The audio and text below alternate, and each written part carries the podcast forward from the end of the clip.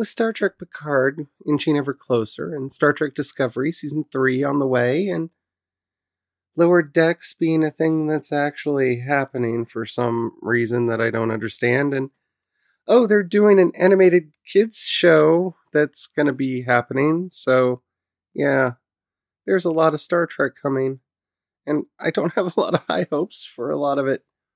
But what I'd like to talk about today in this fractured and messed up world, especially as we're about to go into a new decade, I want Star Trek to boldly go where it's always gone before, but not in the way you're probably thinking. On today's Project Shadow. Can you hear me? I have something to say.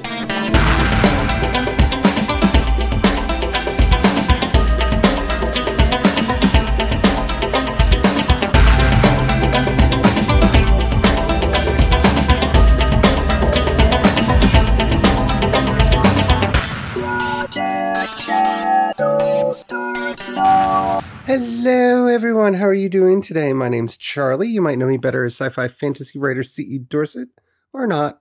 We talked about that a bit yesterday, and that's weird. So, today I would like to talk about Star Trek because there's a lot of it coming in the future, and next year is the future, and we'll talk about that tomorrow. But yeah, uh, there's so much going on, and I don't know that they really understand what Star Trek is. So, yeah, before we get into all that, if you haven't already, please do take a moment to rate this podcast in whatever app you're listening to us on. Really does help out a lot. It tells the algorithms to share the podcast with more people. The more people that listen, the bigger the community. The bigger the community, the better the chance we have of actually communicating with each other. And after all, that's why I do this in the first place. Thank you to everybody who's already done that. And apparently, I'm supposed to say this on a podcast too. Don't forget to subscribe if you like what you're listening to. All right, let's get into it. So, yeah, we've got a lot of Star Trek coming. There's going to be the new Picard series, and there's going to be the next season of Star Trek Discovery, which takes place in the future. Future.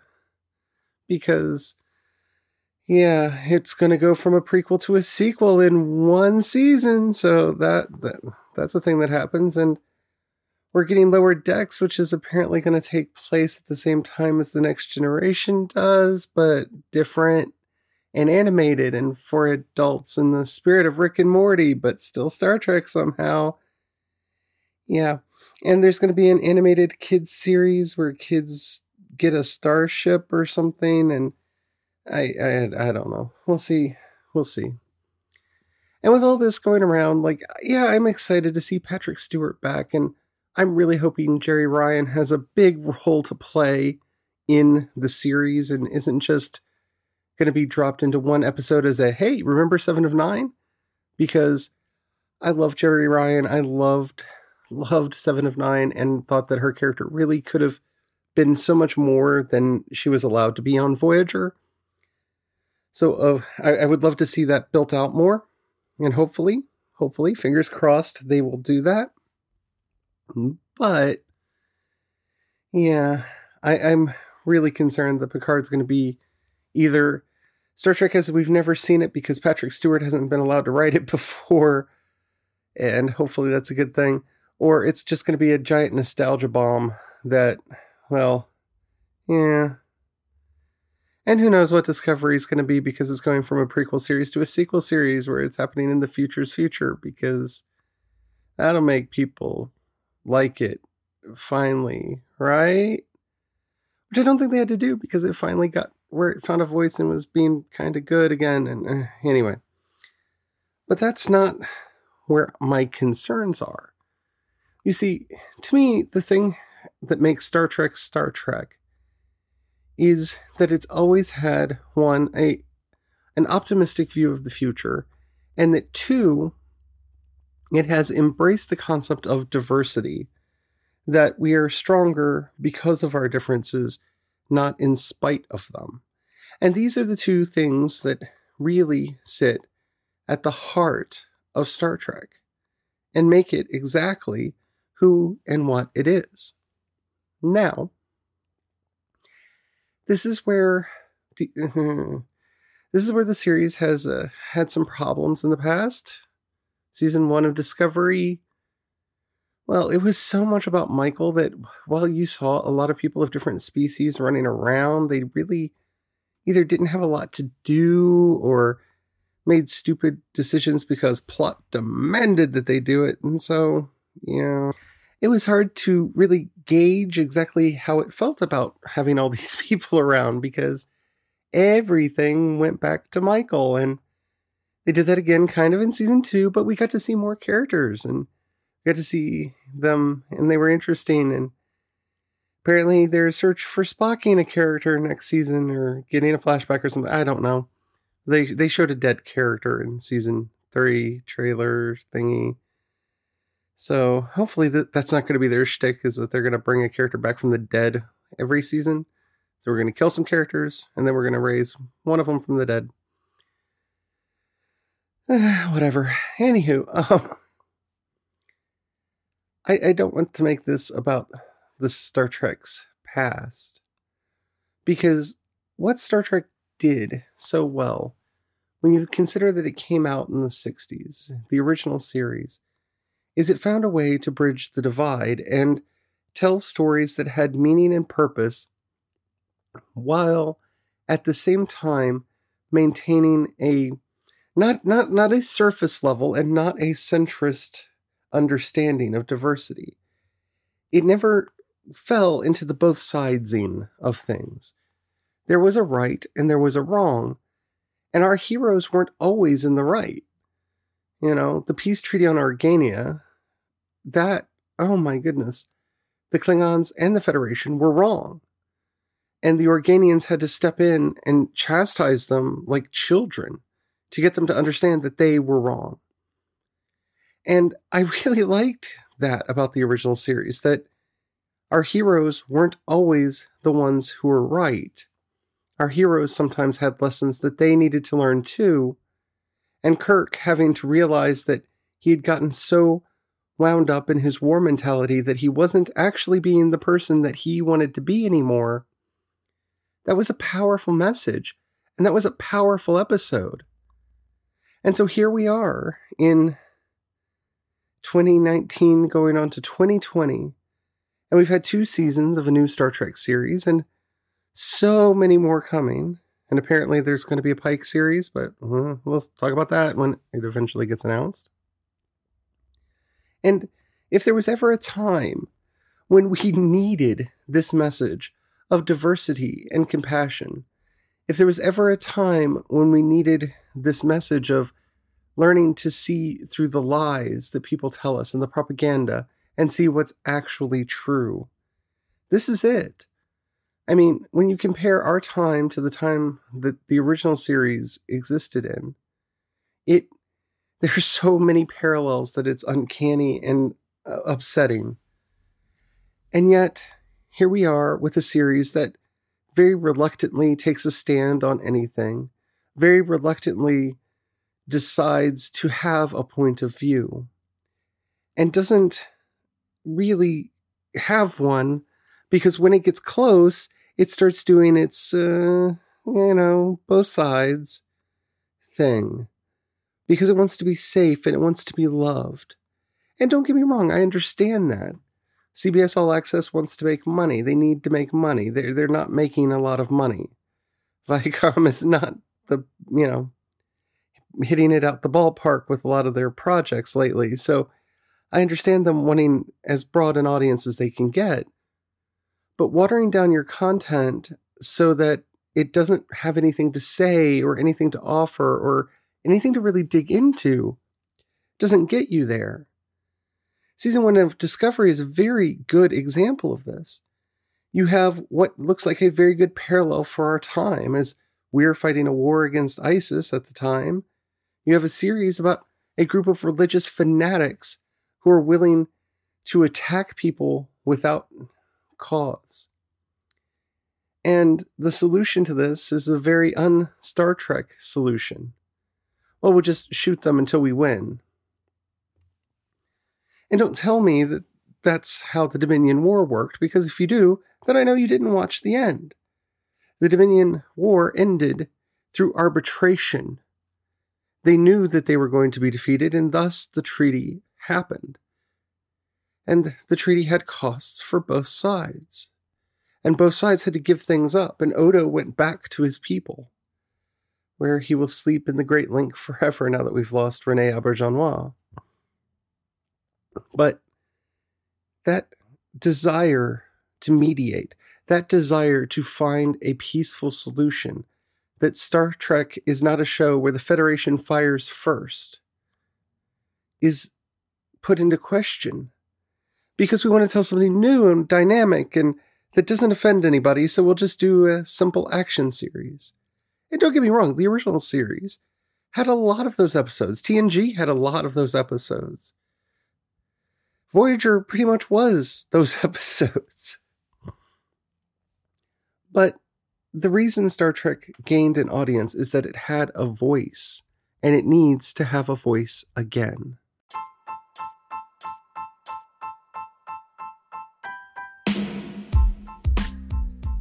We lift up our voice to the great bird of the galaxy that they may fly over our Star Trek and bring it back on course. Or so we would say in the Temple of Trek which if you've never attended a Temple of Trek, they're hilarious and fun and just moving in strange ways, but mostly fun. And so here we are. What do we need? What needs to happen? Star Trek could return to its position of being a voice for the voiceless and a voice for change, a voice not for moderation or mediocrity, but a voice for acceptance and expansion, of curiosity and wonder, because that's when Star Trek is at its best. And looking at what they're doing, maybe Discovery will be there, but who knows what they're going to be doing with Picard because this is just a chance to do a nostalgia property again. You loved The Next Generation, so let's just continue that story. And yes, I want it to be good. We I think all of us well, I can't say all of us because this is the real problem that we're in is this fractured society that we've developed where people care more about being right and scoring points than they do about anything else, about whether the points are scored honestly, fairly, or truthfully.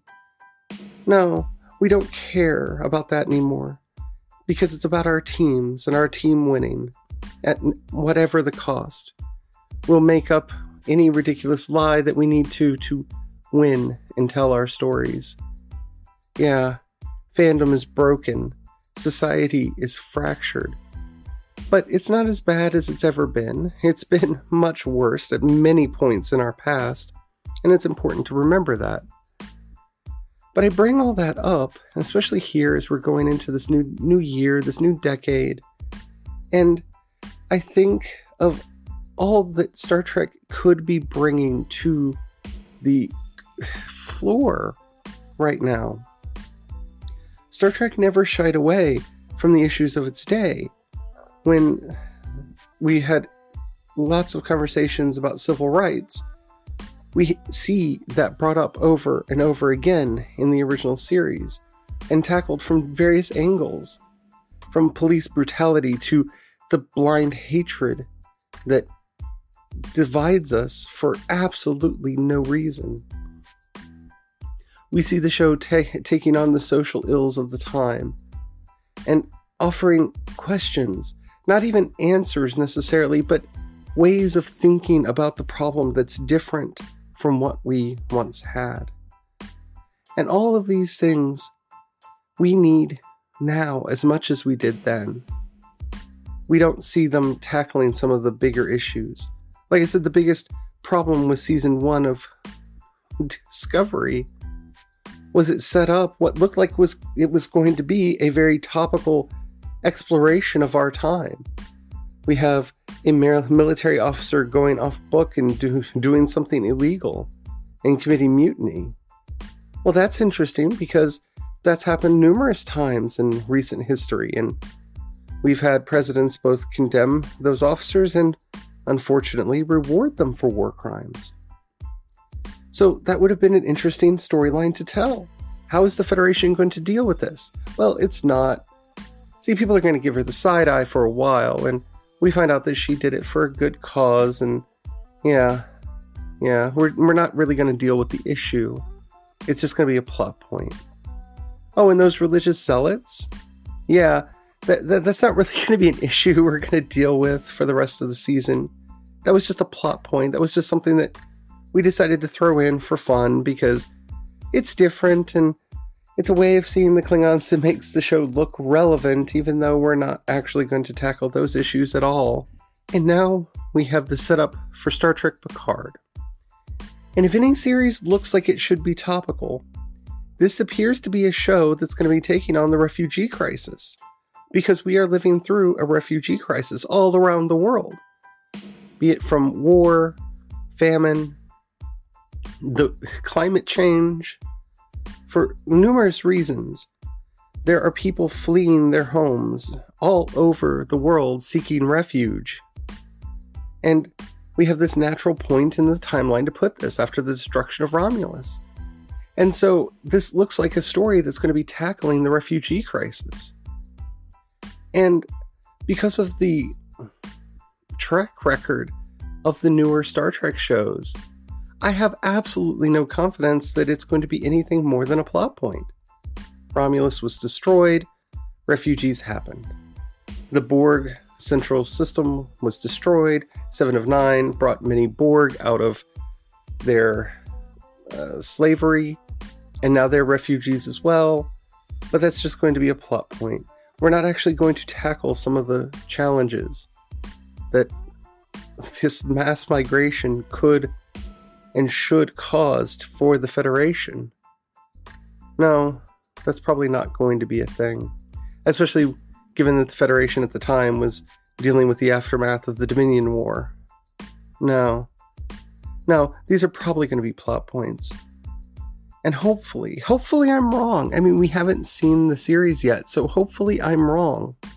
Hopefully, Patrick Stewart, when he said that he needed a seat in the writer's room, saw what they were doing with Star Trek and realized that what made the series that he did before great was that it didn't shy away from the issues of his day.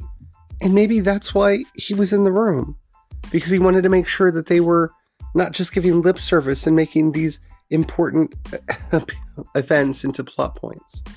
I mean, we can only hope. But that's what we need right now. That's what we need from all of these franchises that once upon a time gave us hope, that gave us stories of redemption, these high minded series that tried to show us the best of who we could be. Because, in so many ways, we have forgotten that. It's been the 70s again for quite some time, where we look at the darker side and the bad side and who we can be at our worst. And yeah, that's a lot easier to think about sometimes. Who the worst among us are, who we are when we're stripped of everything and beaten down and to the point where we're little more than caged animals fighting for the scraps that the rich have left us because, you know, they have all the power and they have all the money. But when our television, when our movies, when our books are at their best, they show us who we could be, who we could aspire to be. And that's why heroes will never be passe, because every generation needs something to aspire to. Every generation needs to look ahead and see hope for what could be if only we had the courage and the strength to push towards it. And that is what Star Trek has always been at its best. And hopefully, what this new spate of Star Trek will be, at least some of it. Because no, it doesn't always have to be high minded. No, it doesn't always have to be hopeful and showing us the way forward. But in this time where everyone feels caged in by darkness, in this time when everyone talks about how we are isolating ourselves and fractured on ideological lines. It would be wonderful if at least one show would arise, at least one, and say, you know, whether you listen to me or not, there is a better way. Because that's how culture begins to change. I hope you enjoyed this episode. If you did, and you haven't already, please do rate it in whatever app you're listening to me on. It does help out a lot. If you have any questions, comments, or topics you'd like to hear discussed on the show, in the show notes you'll find a link to the voice message system. Keep it short, keep it clean so I can use it on the show. I would love to hear from you. You can also hit me up on social media. I am C. Dorsett on Twitter and Instagram. And you can find links to everything that I do over at projectshadow.com. And don't forget to check out my new YouTube channel at youtube.com slash cedorsett, where I'm periodically doing videos and learning how to do all that. But thank you to everybody who's commenting and subscribing over there. It's uh, happening faster than I thought. It's weird. YouTube's weird. If you want to help make everything that I do better and make my life a little bit easier um, and less filled with worry and anxiety, in the show notes you'll also find a link to both the listener support and my Patreon. Just as little as a dollar a day a month really does help out a lot. For anybody who gives a dollar a day, I you will have my eternal gratitude. But all I ask is a dollar a month. It really does help out more than you could ever imagine. Thank you to everybody who already does that. If you don't have any money right now or you don't feel like giving, that's perfectly all right. But if you know somebody you think would like either this podcast or any of the work that I do, please share it with them. That helps out immensely as well. So, I am continuing to work on the sci fi setting, and I am currently working on getting my edits done for the fantasy books. So much going on. I will keep you up to date on all of that. And until next time, don't forget, have the fun. Bye.